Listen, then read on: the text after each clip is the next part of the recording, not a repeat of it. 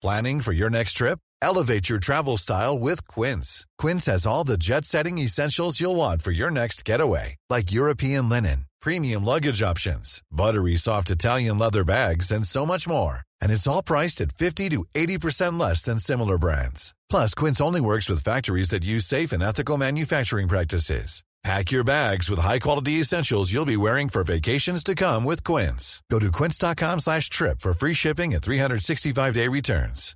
If you're looking for plump lips that last, you need to know about Juvederm lip fillers. With Juvederm Volbella XC and Juvederm Ultra XC, your lip look, whether it's subtle or bold, can last up to one full year with optimal treatment and no additional maintenance. Find a licensed specialist and see if it's right for you at juvederm.com today. That's J U V E D E R M.com. Add fullness to lips in adults over 21 with Juvederm Volbella XC or Juvederm Ultra XC. Do not use if you have severe allergies or a history of severe allergic reactions, or if you're allergic to lidocaine or the proteins used in Juvederm. Tell your doctor if you have a history of scarring or taking medicines that decrease the body's immune response or that can prolong bleeding. Common side effects include injection site redness, swelling, pain, tenderness, firmness, lumps, bumps, bruising, discoloration, or itching. As with all fillers, there's a rare risk of unintentional injection into a blood vessel, which can cause vision abnormalities, blindness, stroke, temporary scabs, or scarring. For full important safety information, visit juvederm.com. Burrow is a furniture company known for timeless design and thoughtful construction and free shipping, and that extends to their outdoor collection. Their outdoor furniture is built to withstand the elements, featuring rust-proof stainless steel hardware, weather-ready teak, and quick-dry foam cushions. For Memorial Day, get 15% off your Burrow purchase at burrow.com slash ACAST and up to 25% off outdoor. That's up to 25% off outdoor furniture at burrow.com slash ACAST. Since 2013, Bombas has donated over 100 million socks, underwear, and t-shirts to those facing homelessness. If we counted those on air, this ad would last over 1,157 days. But if we counted the time it takes to make a donation possible, it would take just a few clicks. Because every time you make a purchase, Bombas donates an item to someone who needs it. Go to bombas.com slash ACAST and use code ACAST for 20% off your first purchase. That's bombas.com slash ACAST, code ACAST. G A L D E M. G A L D E M. This song is good. Welcome to a brand new season of Growing Up with Galdem. Inspired by our book, I Will Not Be Erased, our stories about growing up as people of colour. My name is Nyala Arboin, and I'm the life editor at Galdem. And I'm Natty Kasambala, former editor and long-time contributor at Galdem. Galdem is an award winning media company committed to sharing the perspectives of people of colour from marginalised genders. Each week, we invite a guest to respond to old diary entries, letters, or text messages from their younger selves. The point is to nurture important discussions about growing up. You can find Growing Up with Galdem on Apple Podcasts, the Acast app, Spotify, or wherever you get your podcasts. Malorie Blackman has written over 60 books for children and young adults. Author of the internationally renowned series Noughts and Crosses, her work has been adapted for stage and television, is BAFTA award winning, and even led to a collaboration with Jay Z's Roc Nation. Malorie has received an OBE for her services to children's literature and was also appointed as the Children's Laureate. Most recently, Malorie has written for the Doctor Who series on BBC One, overseen the TV adaptation of Noughts and Crosses starring Stormzy, and the fifth novel in the same series, Crossfire, was published in summer of 2019. Her much awaited latest novel, Endgame, is due for release in September this year and will conclude the Noughts and Crosses series over 20 years since its inception. It is an absolute pleasure to have you on the show with us today. First off, I just want to know how you're feeling about the Noughts and Crosses series coming to an end after 20 years. Hi, it's an absolute pleasure to be here. So thank you for inviting me on. And Noughts and Crosses, well, you know, it's really strange. It's kind of like sort of bittersweet because it's been such a huge part of my life for so long that it's kind of hard to say goodbye to it, but it's time, definitely. It was going to be one book, then it was going to be three books. And then with Endgame and the three novellas, it's nine books. So it's a nine book trilogy. So I think, you know, it's about time that it finished. And I'm kind of happy with the way that's done. And it kind of feels to me like I put a line under it and now I can kind of move on. Which is not to say I haven't done other things in the meantime. I mean, it hasn't been just straight writing Noughts and Crosses books, but it did feel time to kind of just draw the story of the three generations of the Hadleys and the McGregors and the Durbridges to a close. Oh, it's been such a big part of our lives. It feels kind of surreal. Oh, thank you for saying so. I just feel really blessed that I wrote it when I did, that it seems to have kind of carried on, that we got a TV series last year. They're filming the second series at the moment. So it just feels to me like I've just been really lucky with that. And I'm really thankful for that. But, you know, all good things must come to an end. we were just saying before we started recording how, you know, so much of what the series, not just the more recent books, but also, you know, the very first novel, so much of it still feels so timely and so relevant today. When you first started to conceive of like that world that you created, did you ever imagine that it would kind of resonate so fully with so many different people? I didn't, to be honest. It was one of those books that I had to write. And to be honest, I had no idea how it was going to be received. I thought I knew I was going to get a kicking in some quarters for actually even daring to broach the topic, but that wasn't going to stop me because I knew it would upset some people. But you know, it was one of the books where I took a massive risk on it, but I had to because I wouldn't have been able to write anything else until I had uh, written that. And also because it was Callum's life was based on my own and things he goes up through at school and the way he feels about things is very much kind of me. That so that made it really painful to write and very personal to write. And in a strange way, it's bizarre because originally I was going to have Callum as black and Sephy as white.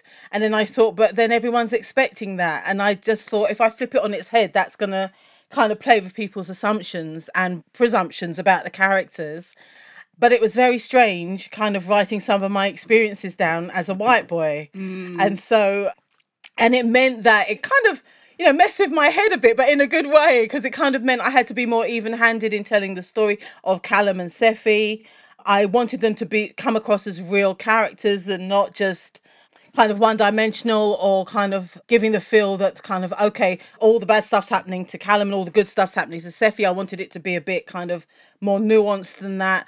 And so it kind of just forced me to really look at the characters and what they were going through. That first book was kind of cathartic but my god it was painful.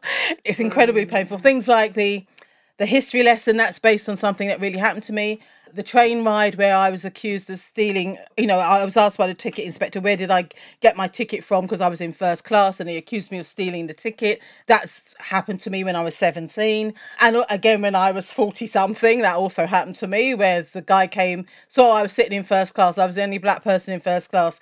And he was on the platform and he came rushing onto the train and said, Can I see your ticket, please? So I handed him my ticket and he looked at me in a ticket, scribbled something on the ticket and got off the train. I said, and when he was getting off, I said, Aren't you going to check anybody else's ticket? And he just gave me a look and got off. And I thought, mm hmm. So, you know, as I said, it's these things still carry on, these things happen. But I wanted to address them within the book and I wanted to have it as the story of Callum and Sephy and their lives and the lives of their daughter. But I also wanted to have the society and the way people are treated as an absolute backdrop to what's going on. But more than a backdrop, it's actually affecting their lives in the way that racism does affect the lives of people of colour. And I didn't want to shy away from that. And I think with Endgame, you know, it was very important to me to have the newspaper articles as a reflection of what's going on now. So they were quite interesting because it kind of meant that up until the moment I handed it over, I could write kind of articles based on what was going on currently, mm. which was kind of fun, but it was also kind of mm, okay, you know. And so I could just write an article, but it had to fit in with the story, obviously, and it had to be kind of Toby's very much kind of keeping abreast of what's going on in the news. And so the articles are reflecting what he's reading and what he's trying to keep up to date with. So amazing and it is such a striking and simple like subversion that's one of the reasons that it was so powerful it kind of just forced people to look at what if things were the other way around? Like, would you still be okay with how it plays out? And I think it always reminded me of that, you know, that viral clip of people where it's someone asking, like, do you think racism is bad or something like that? And then they ask, like, would you today be an African American or a black person if you could? Like, would you choose to not be white? And like, no one puts their hands up, and it's like, okay, then Mm. if the roles were reversed, it Yeah, wouldn't be the same. And I think that's why it's been such a powerful tool for just like critique. Yeah, I mean, I think there's a lot in that. And I mean, I think also, you know, people call it a dystopian novel. And I think, but actually, I don't see it as that. Because if my novel is dystopian, how come the world we're living in is not dystopian? Yeah. It's not viewed as dystopian. So I actually don't get that. And so I don't call it dystopian. I call it, it's an alternate reality story. If anything, I would call it speculative fiction. I certainly don't see it as a dystopian novel. I do feel like the dystopian genre isn't for a lot of people of colour, really, if we're already living it. Well, exactly. And I mean, I think it's this thing of, for example, I saw the author whose name escapes me for the moment, Naomi Foreman, I think it is. But anyway, the one who wrote The Gilded Ones, and she said, please stop calling my work Afrofuturism. And it's like suddenly, if you write a sci fi novel or a speculative novel as a black author, it's all been lumped into Afrofuturism. And she was saying, no, it's a fantasy story. And the same, I would say, I don't call my story Afro futurism. I would just say it's a speculative novel, it's speculative fiction. And again, if you want to call it dystopian, then I would say then what we're living in, the times we're living in for black people, is that dystopian? Because you can't say it's dystopian one way and not the other. It's hyper real, I would say. Get your categories right. Especially like even the plaster, like we're only just getting what brown plasters now, and you were writing about that how long ago? Well, it's- yeah, 20 years ago. So, you know. Exactly. And I mean, I think it's only last year that Tesco's was stocking plasters for people of colour and boots. And that's just a little thing. I mean, it's interesting because it's the little things that people don't see. Or rather, it's the little things that white people or a majority in the society don't see. And it's things like, you know, when I go into Marks and I'm looking for a bra that's my colour and it says nude bras and they're all pink. And I think, okay, keep moving. And the same with tights, and it says flesh tones, and they're pink.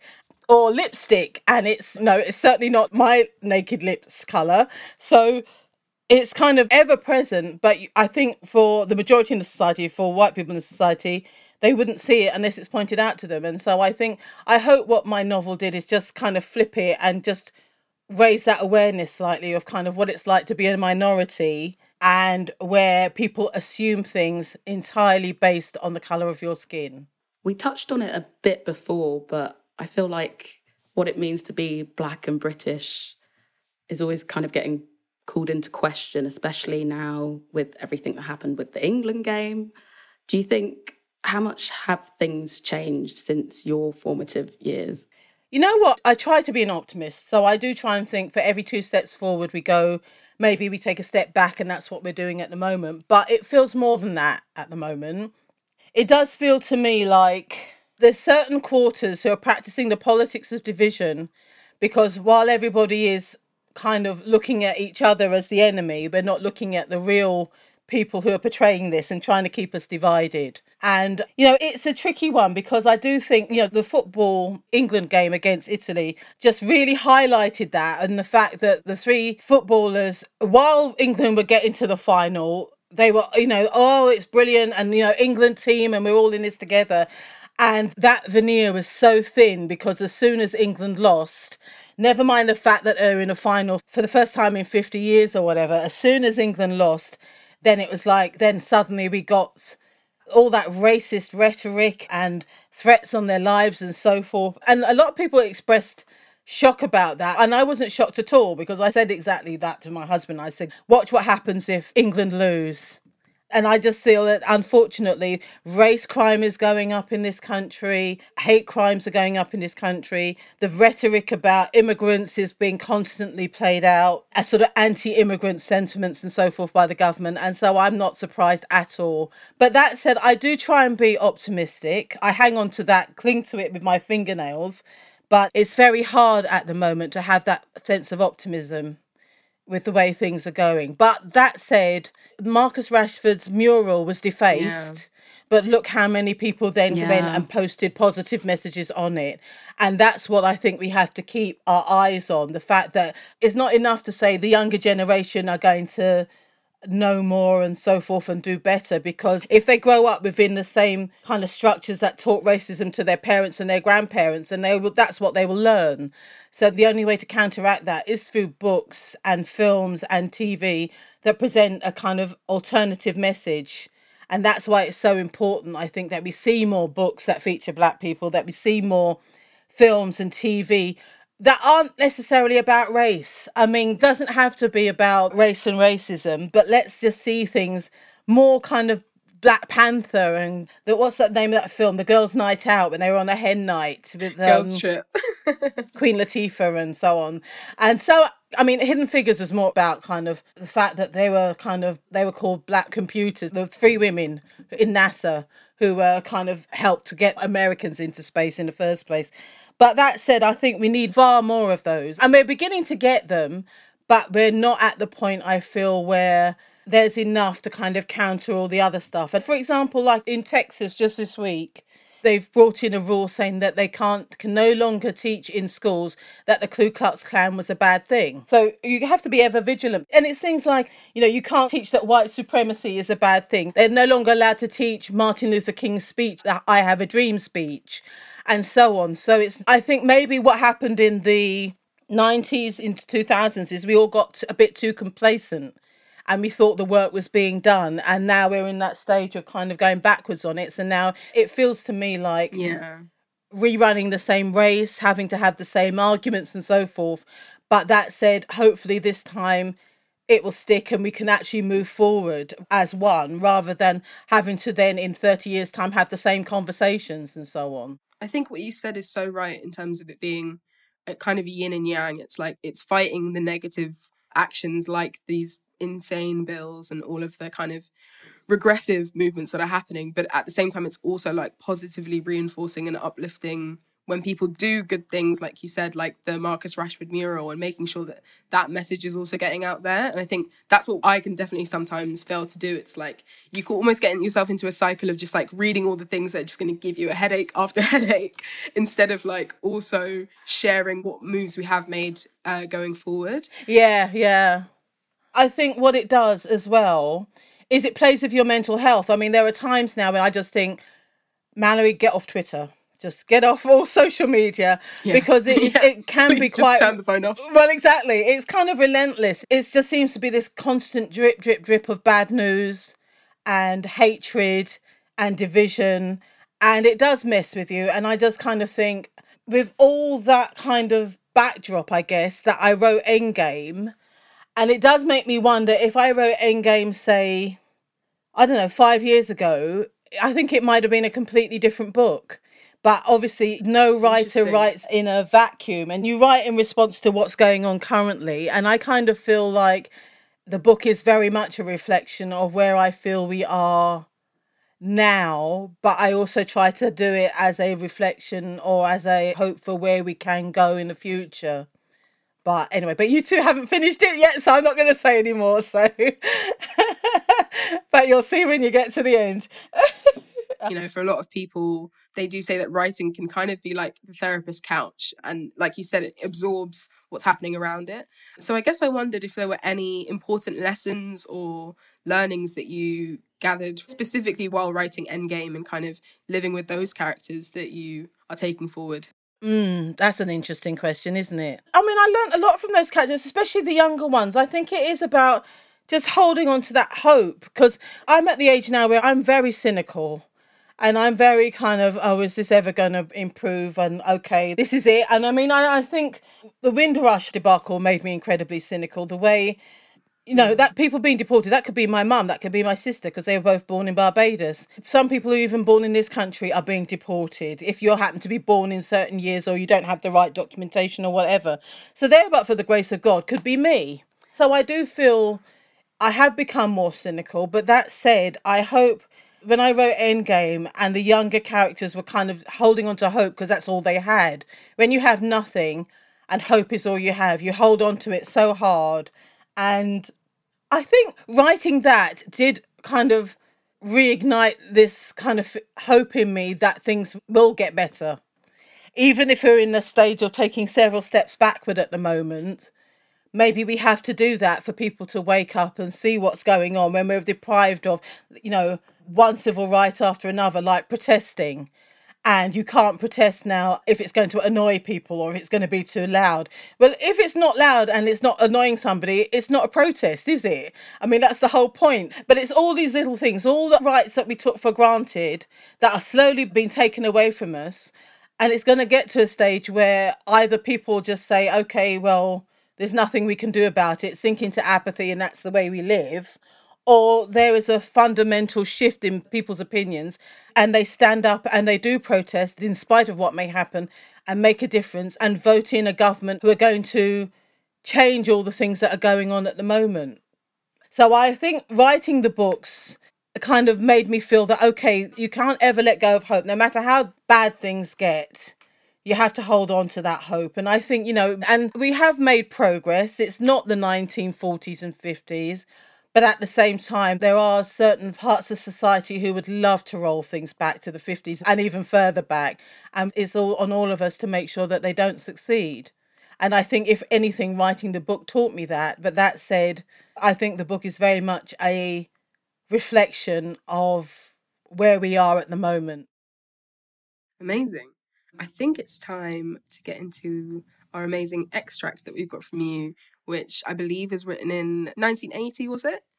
Yeah, it was in 80 or 81. It's kind of it's something I had to kind of you know stirring up dust from my from my computer because got copied from like the last computer and the computer before that, and I haven't looked at it since. So it is. I mean, it shows it's 1980s, but there you go. Anyway, it's called the past.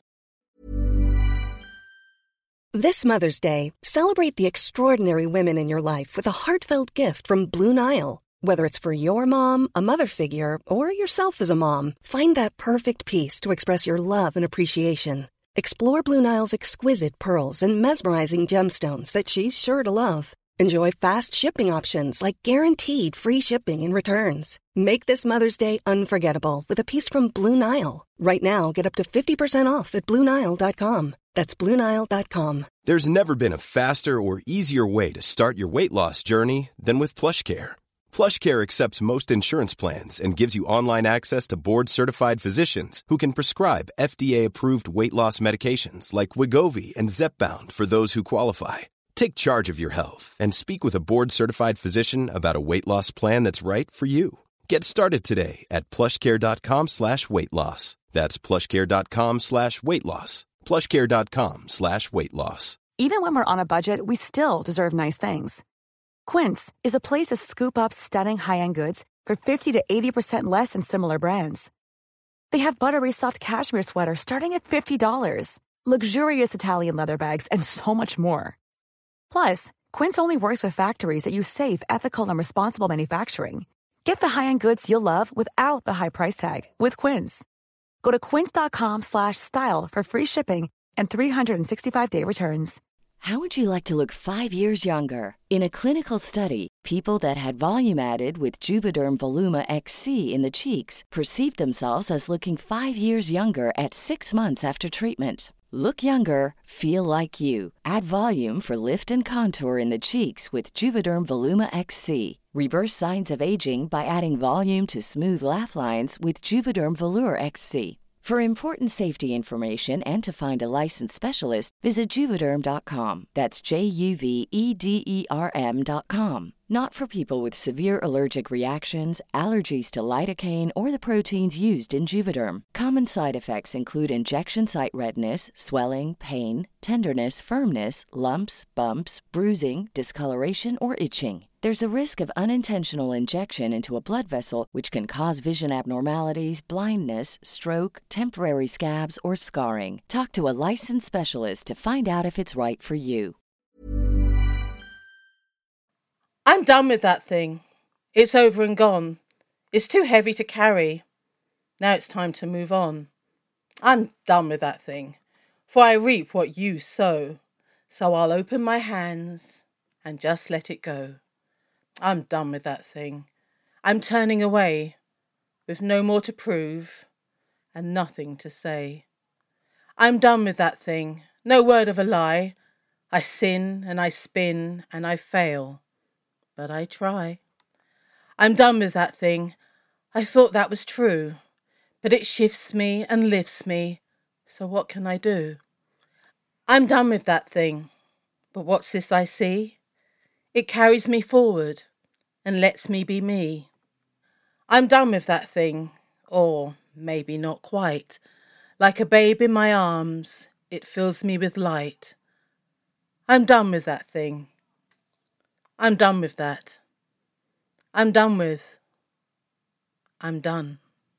And that's a poem called The Past. I don't know if I said that at the beginning, but it was this thing of kind to let go of the past because at one point in the 80s, I felt maybe the past is just holding me back and it's time to move forward and be forward thinking and the past i felt was something to live from not or, or to learn from rather not to live in but at the same time i think now more than ever that the past is something that has made me strong because I know the sacrifices my mum made and her parents made before and so on. And I think it's this thing of I just feel like it's like my ancestors are all around me whispering in my ear and telling me whenever I'm down to kind of keep going, keep moving forward and don't give up. You know, and the fact that my heritage is Bajan and obviously ultimately African, I feel means that I'm descended from survivors. And that for me means a great deal. And it means that i you know i am descended from survivors. I am of survivor stock. And so i have to kind of remember that and keep that in mind. I wrote that story as something as a maybe is the past something to let go or is it something to embrace to make you stronger? Yeah thank you so much for reading that out. I guess that that thing can mean a lot of different things to different people. And i know you touched on this being about the past, were there any specific moments as you were writing that that you were drawing from? I don't think it was a specific moment. I think it was just a general wanting to do things that people perhaps were saying that I shouldn't do. So I suppose it was in part a reaction to my careers teacher when I said I wanted to go to university, telling me that black people didn't go to university, so why didn't I be a secretary instead? And all she saw was my skin color, and her thing was black people don't go to university. And as she was the one who was writing university references, I knew it was pointless trying to get a university reference from her. You know, but that said, uh, so I kind of felt, you know, this way that I was viewed as a black teenager obviously had its roots in kind of slavery and racism and so on. And it was that past I felt that was kind of being used to hold me back. So I don't want to dwell on that past. I want to forge forward. I want to do things. And then what happened was I ended up going to Poly to do business studies, which I knew was an utter mistake. And I was absolutely right because I hated it. Oh my God, I hated it so much. But that said, then I kind of gave up my place because I had to in the first term. And then I applied to Goldsmiths College off my own bat to do an English and drama degree and I got in. And I ended up not going because I deferred entry for a year and then I decided to work and make some money before I went. And I started working at a software house and I got into computers and I got hooked on computers for 10 years. So I gave up my place. But what it taught me was if someone's in your face saying you can't do something, don't let them stop you. For God's sake, do not let them stop you. Don't stand there arguing with them because it's just a waste of your energy and your time and your effort. Just find a way to go around them. And sometimes the route round them might take slightly longer. In my case, it took a year longer because I had to wait for the following year to apply to college. But by then, I had my A level results, so I knew I could just do it myself. But sometimes you have to just find a way around these things. In life, there's always going to be people telling you that you can't, or it's not for you, or whatever.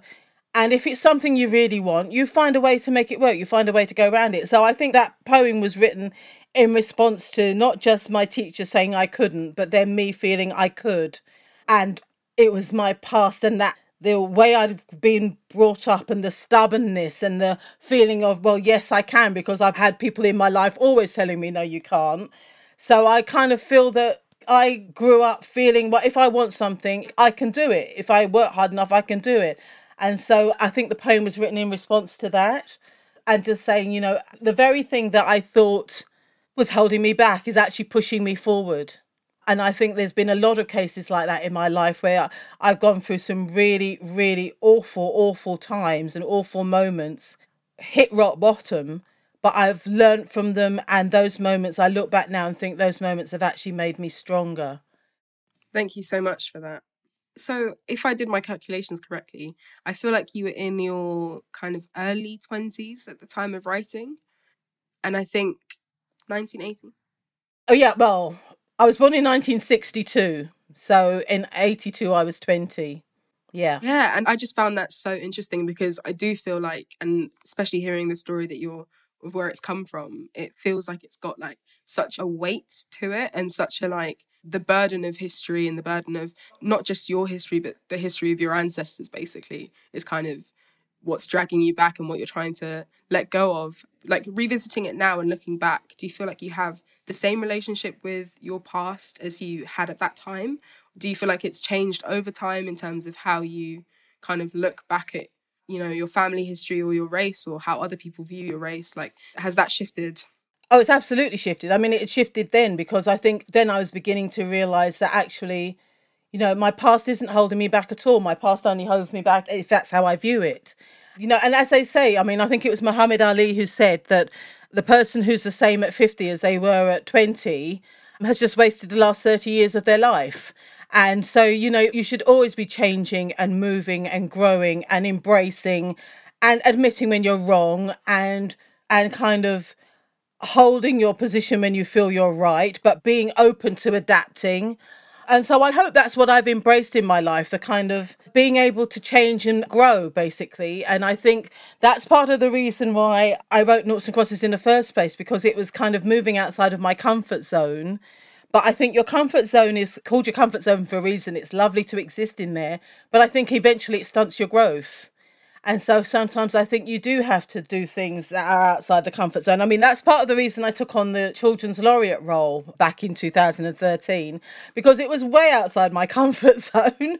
And I was kind of thinking, oh God, you know, but then it's kind of, it's interviews and articles and blah blah blah and do I really want to do this but then I thought but you know you get you're getting a bit too safe and comfortable so I think it would be good for you and so, because, you know, I always talk to myself that way. So I kind of feel that, you know, that's part of the reason I took it on. And I think that's part of the reason I wrote Noughts and Crosses and Boys Don't Cry and so on, because I just wanted to move myself outside of my comfort zone. I think that's a very healthy thing to do. And, you know, so part of that thing about the past, I think, is absolutely at one point, I might have felt it was holding me back, but I soon got over that. And I kind of think the poem was meant to be a reflection of that and it's that's why it starts with how I originally felt about my past and then embracing the fact that actually it's moving me forward and you know and the past is constant reminder that I'm a survivor and I can do these things. I think that's really interesting about, you know, coming out of your comfort zone. And I think for many of us who are black writers or who were black bookworms when we were children, watching you do that has been so inspirational for all of us to realize, you know, I can write, I can do this, I'm going to write this book. Well, thank you for saying so. I hope so. I hope so. If I've done nothing else on this planet, I hope that I've inspired other people to feel that they can write and they have a voice and that there's an audience for their voice and they can and will be heard. You came to my primary school when I was younger, and I will never forget it. Probably the first black author I'd ever met in real life. Oh, really? Did I? Oh my god, I'm gonna cry. What was the school? What was the school? um, what was the school? Macaulay School in Clapham. Oh, okay. Oh, excellent. I hope I didn't suck. no, it was great. Imagine you put me off books no, for life. It's funny because I remember. and that was it. oh, don't say that, don't say that. But, you know, I, I, that's why I love doing school visits and so on, because especially, you know, when I remember I had one of my books was on television at the time called Whizziwig about an alien who grants wishes. So, you know, it's all very jolly.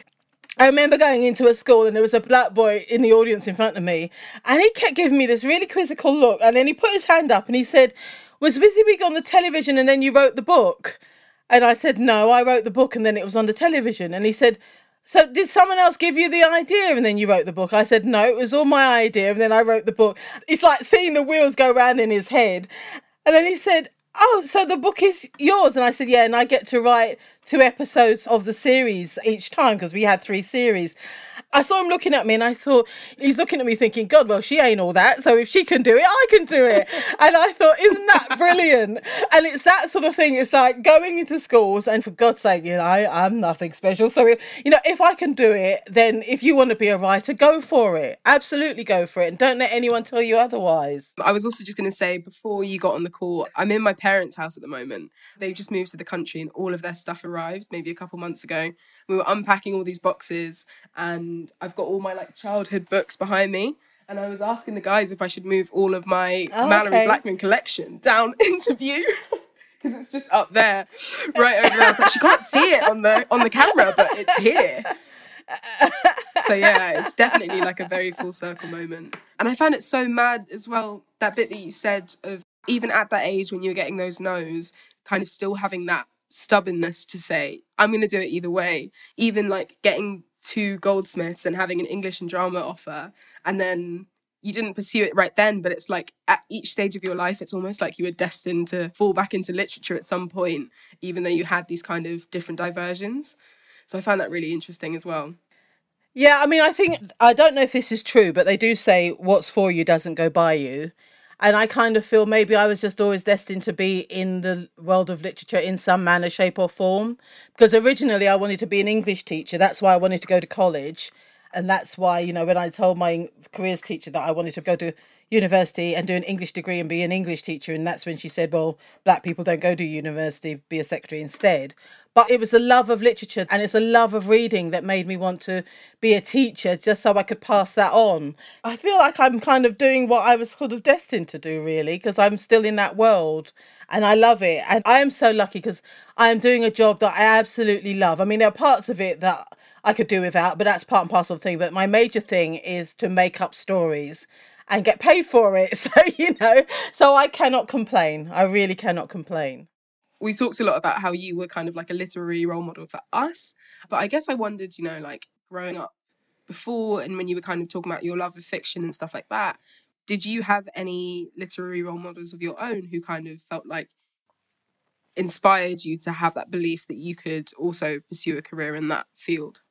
I had a number of literary heroes actually. I mean, there were a number of authors who made me a reader. There were the ones who made me want to be able to write were people like Alice Walker, Buchi Emecheta, Toni Morrison. Oh my God, I, I just bow down to Toni Morrison. She's such an amazing writer. You know, so, and I remember that I didn't read any of them when I was at school. They weren't available, they weren't in our library. And when I had my first job and I was in computing, I found a black bookshop in Islington and I just spent practically every weekend in there. And after my mortgage and food, that's where my money went. just buying up all those books and devouring them. That I all the books I'd missed when I was growing up. And so the first novel I read that featured black characters was The Colour Purple by Alice Walker. And that was when I was 21, 22. And that's a ridiculous age to get to before you see yourself reflected in the books you're reading. That's absolutely ridiculous.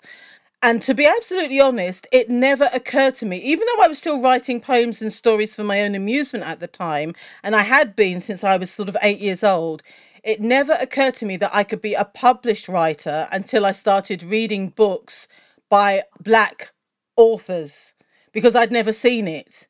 And it's hard to be it when you don't see it.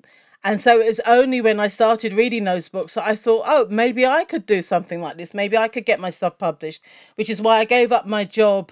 I started writing for publication when I was 25 and finally got published when I was 28. And that was kind of eight or 10 books later and over 82 rejection letters later that a publisher finally said yes. And so it was a hard, hard slog. But I'd go to work during the day and then I would just come home and I would write, write, write, write, write um, until about one, two o'clock in the morning, and then go back to work and write in the evenings. And I did that, and I was determined I was going to get something published. And so, but that would never have happened if I hadn't read The Colour Purple and Sula and The Bluest Eye and The Joys of Motherhood and For Coloured Girls and all those other books that I absolutely devoured. And it wasn't just the fiction, it was also the non fiction I devoured people like Matthew Henson, who him and Robert Peary were the first two to get to the North Pole, for example. But in the history books, they only ever mentioned Robert Peary. They never mentioned Matthew Henson because he was black, and so on. So it was kind of reading all these non fiction books about black scientists and pioneers and achievers that really opened my eyes. And that's why I think representation is so important. And that's why I do feel that, you know, there should be more inclusion within the national curriculum, as is certainly the English national curriculum, as far as the books that we're asking our children to read are concerned. This is something I've been banging on about for the last 30 years since I was a published author. There's still this view in some quarters that if a book has got a black person on it, it's only for black people, which is so much bollocks, excuse my French. But you know, it is so much nonsense. And I just think, you know, the point is nobody says I don't know, that a book by, you know, Joanne Harris or whoever, or, you know, Shakespeare and so forth are only for white people. So where did this view come from that if it's got a black child on the cover, then it's only for black children? I'm writing for all children. I'm writing for everybody. And so, you know, I just think it's so limiting when people say, oh, but, you know, if it's got a black person on it, then it's only for black children or whatever. No, it's not. And I kind of feel that adults who say that in particular are just showing their own bias if you're British, are you saying you'll never read a book by an American or someone who you know is French in translation or whatever because they they they don't reflect your background back to you? And this idea, I've been in places where they say, "Oh, the population around here isn't very multicultural." And that's why we don't stock your books or we don't have too many of your books or whatever. And I kind of think, yeah, how many hobbits do you have around here? But you still got Lord of the Rings, you know, and so on. So I don't think that this argument stacks up either. So I kind of think it's just about changing people's minds, mate. Sometimes one person at a time, but we have to keep moving, keep on keeping on. 100%. We literally just had this conversation with someone else we had on the show called Leah Johnson, who's a YA writer, and she was talking about these unbelievable statistics on how few books have black girls um, within the YA sphere have black girls as the main leads, and then of those books, like one of them had a queer black girl, and I was saying the exact same thing. I said mm. there's more representation for dragons than there are for black women in, in the YA department. exactly. I mean, isn't that ridiculous? I mean, and but we've got Ace of Spades, which is amazing that, that recently yes. came out, and The Upper World by Femi Fadugba is going to be published in August, and that's an another amazing book. So you know what? Before I could probably read all the YA books by black authors that came out I could probably read them in a fortnight because there were so few. And now there are so many that I can't keep up with all of them. And it's wonderful. I mean, it's not wonderful because I'd love to read yeah. them all, but there's so many more than there used to be that it's hard to keep up. But that said, there's still room for an awful lot more. And I also think, because when I first started and people were saying, yeah, but do we really need books for black children in this country because they can read American books by authors of colour. And I'd say, well, the, the black British experience is not the same as the African American experience. And I remember having that conversation quite a few times. And basically, I just wanted to, I guess, first and foremost, I was writing for the child and the teenager in myself and all the books I'd love to have read when I was a child and a teenager that I didn't get to read. So I am one of these people, I'm, I kind of have a little bit of a whinge and then I think, well, go and do something about it. And it was a dearth of books featuring black children that made me think, okay, let me see if I can do something about that. Yeah, it's wonderful to see all the black authors that have started walking in your footsteps. It's just more books for us, which oh. is great. That's kind of you to say so. I mean, it's just so wonderful to see because I just think all these books coming out now and so on, and I kind of feel about time, about time, and let's have more, and let's have some more, and let's have some more, and let's have some more that are marketed to everybody. Because, you know, if we want a really truly inclusive world where people cannot divide us, I think part of the reason that this attempt to divide us works is because there's ignorance about how other cultures live and so on. It's like Courttia Newland posted something saying that he sent his book off and he saw the reader's comment, which I don't think they meant to send him, but they said that the book was unbelievable because it had a black family eating spaghetti bolognese. Now, you know, I just I kind of I you know, it's, it's that sort of thing that makes me think uh, yeah, isn't it ridiculous? What and I kind of think, oh God. And so that's why we need our books to be more diverse and we need more inclusion in terms of films and TV and books and so on, just to kind of counteract the nonsense assumptions that some people might have. And black people working in the companies that choose which books get published too, I think as well, because clearly that person has never met a black person in their life. it was so obvious and i think that there is the argument about should white authors be writing black characters from my own point of view switching it around i have written white characters again in noughts and crosses and so on. So i'm not saying that you should only kind of stay in your lane or whatever on that front but i do think if you are going to write about someone outside of your own culture and your own heritage get it right. Do your research. And i've read too many books i feel where I felt that the author obviously had not met a single person from the background that they were writing about because the assumptions and things they got wrong. I guess it's the Jamie Oliver rice and peas syndrome because when I remember watching him make rice and peas and he made rice with garden peas, and I thought, now, okay, I don't know any black person who makes rice and peas with garden peas. So where did you get this recipe from? But he's calling it kind of Caribbean rice and peas. But the thing is, just do your research. If you're going to do that, try and get it right. I mean, I'm not saying I'm perfect and I get everything right. I don't. But if you get something wrong, hold your hand up to it. But at the same time, don't assume that you know something because of your perspective on something is going to be everybody's perspective on something. And that's the problem. Absolutely. Just before Niellah asked this last question, I just had one, one more comment. I just finished reading The Other Black Girl, and it just felt like they talk about the exact same issues that we're talking about today. I don't know if either of you guys have read it, but it's No, I've got it. It's by my bedside, but I haven't read it yet. I just finished it. It's it's so good and, and so like imaginative I found. But what the character in that works in publishing and she's a young black girl and she goes through that exact same issue with an author. This isn't a spoiler for anyone listening, uh, but she goes through that same issue with an author who's this like kind of white character who wants to write about the opioid epidemic and he writes this awful black like characteristic that's just like all of the stereotypes you can imagine for how you know a white person might see a black person who's addicted to drugs or whatever um, and she kind of has to battle with like the internal politics of even being the person to challenge that trope. And like as an assistant whose book is being edited by a white person who thinks it's like groundbreaking and everyone in the office is like oh my god isn't this the best thing that's ever been written? And so yeah it just reminded me of what you were saying. Yeah, I mean, there's still work to do and there's still ways to go, but I'm hopeful that we'll get there. I mean, things do change, and sometimes it's very slowly, and sometimes we take those steps backwards. But I think I have to believe that the overall direction is forward. So I'll hold on to that. Thank you. And I guess just to kind of bring it back to your poem, what advice would you have for your younger self? Oh gosh. First and foremost, stop worrying about what people might think and feel about what you're doing. Stop letting that hold you back.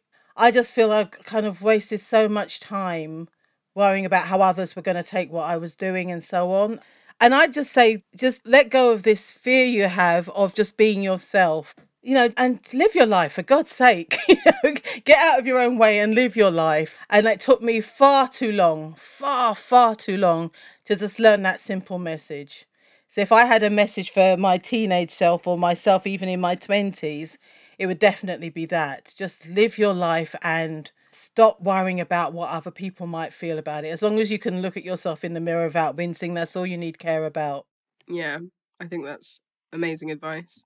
And our last question for the podcast is what do you think your younger self would think of where you are today? God, that's a really good question. I think the younger Laurie would probably look at me and think, I love your job. I can't wait to do that. But she'd also say, lay off the ice cream because how did you get that big? so I think, you know, but also I used to be so super fit and so on. And it's one of these things, as soon as I started writing and, you know, and it was backside applied to the chair for eight hours a day, thinking I could still eat the same and whatever. But so I think it would be just keep up with the health stuff because, you know, you can't write if you're not healthy.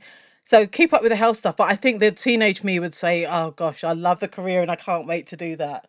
So yeah, definitely that. But I think she would say it's not so much about size, it's about fitness. And I kind of feel now I'm kind of trying to get back into that and trying to get fitter and so forth. But I do feel I should never have let it lapse in the first place. I would say to my younger self, make sure you keep up with all the kind of the running and so forth and whatever and going to the gym. And she would say to me, well, I really like what you're doing, so I'm glad you're a writer because the younger me used to love writing but never thought she could be a published writer. So I think that's what she'd say. That's incredible.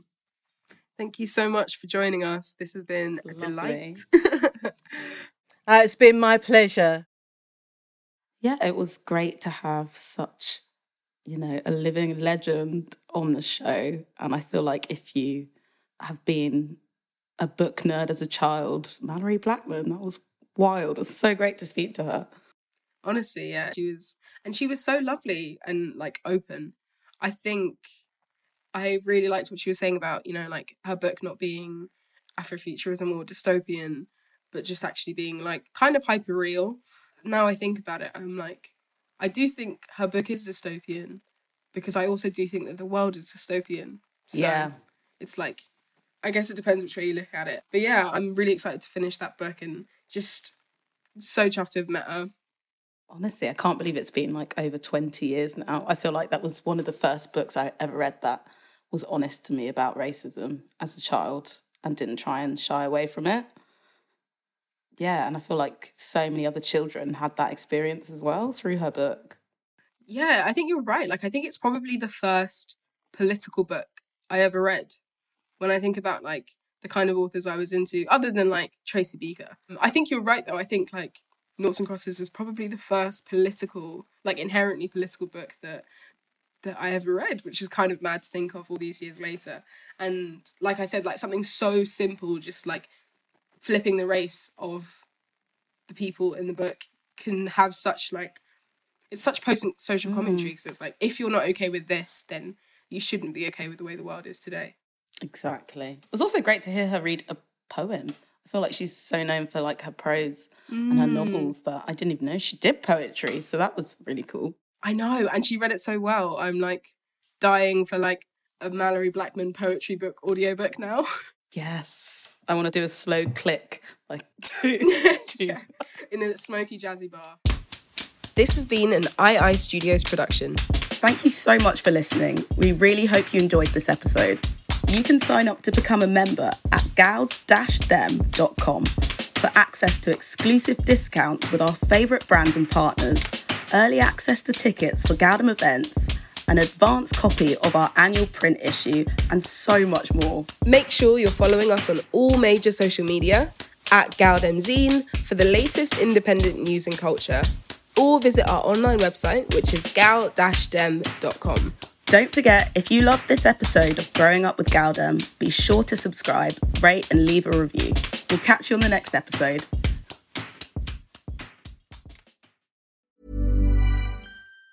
Even on a budget, quality is non-negotiable. That's why Quince is the place to score high-end essentials at 50 to 80% less than similar brands. Get your hands on buttery soft cashmere sweaters from just 60 bucks, Italian leather jackets, and so much more.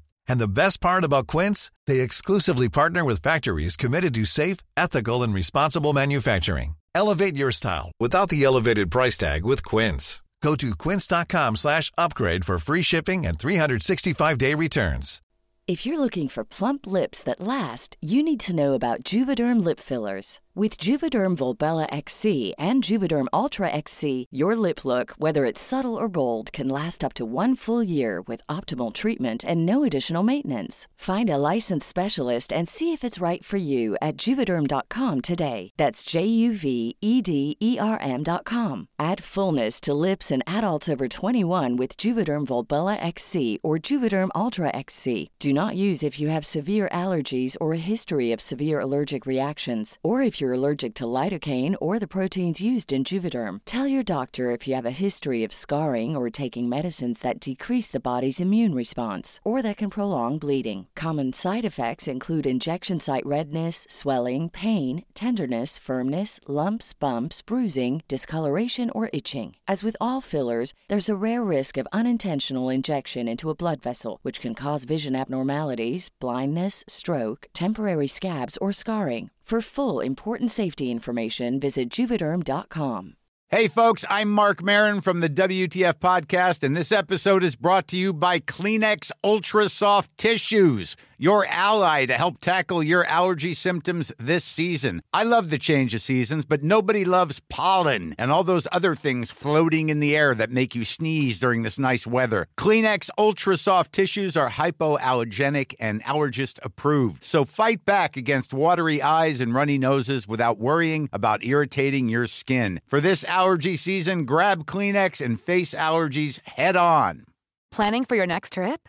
Elevate your travel style with Quince. Quince has all the jet setting essentials you'll want for your next getaway, like European linen, premium luggage options, buttery soft Italian leather bags, and so much more. And is all priced at 50 to 80% less than similar brands. Plus, Quince only works with factories that use safe and ethical manufacturing practices. Pack your bags with high-quality essentials you'll be wearing for vacations to come with Quince. Go to quince.com/pack for free shipping and 365-day returns. Imagine the softest sheets you've ever felt. Now imagine them getting even softer over time. That's what you'll feel with Boll and Branch's organic cotton sheets. In a recent customer survey, 96% replied that Boll and Branch sheets get softer with every wash. Start getting your best night's sleep in these sheets that get softer and softer for years to come. Try their sheets with a 30-night guarantee. Plus, get 15% off your first order at bollandbranch.com. Code BUTTERY. Exclusions apply. See site for details.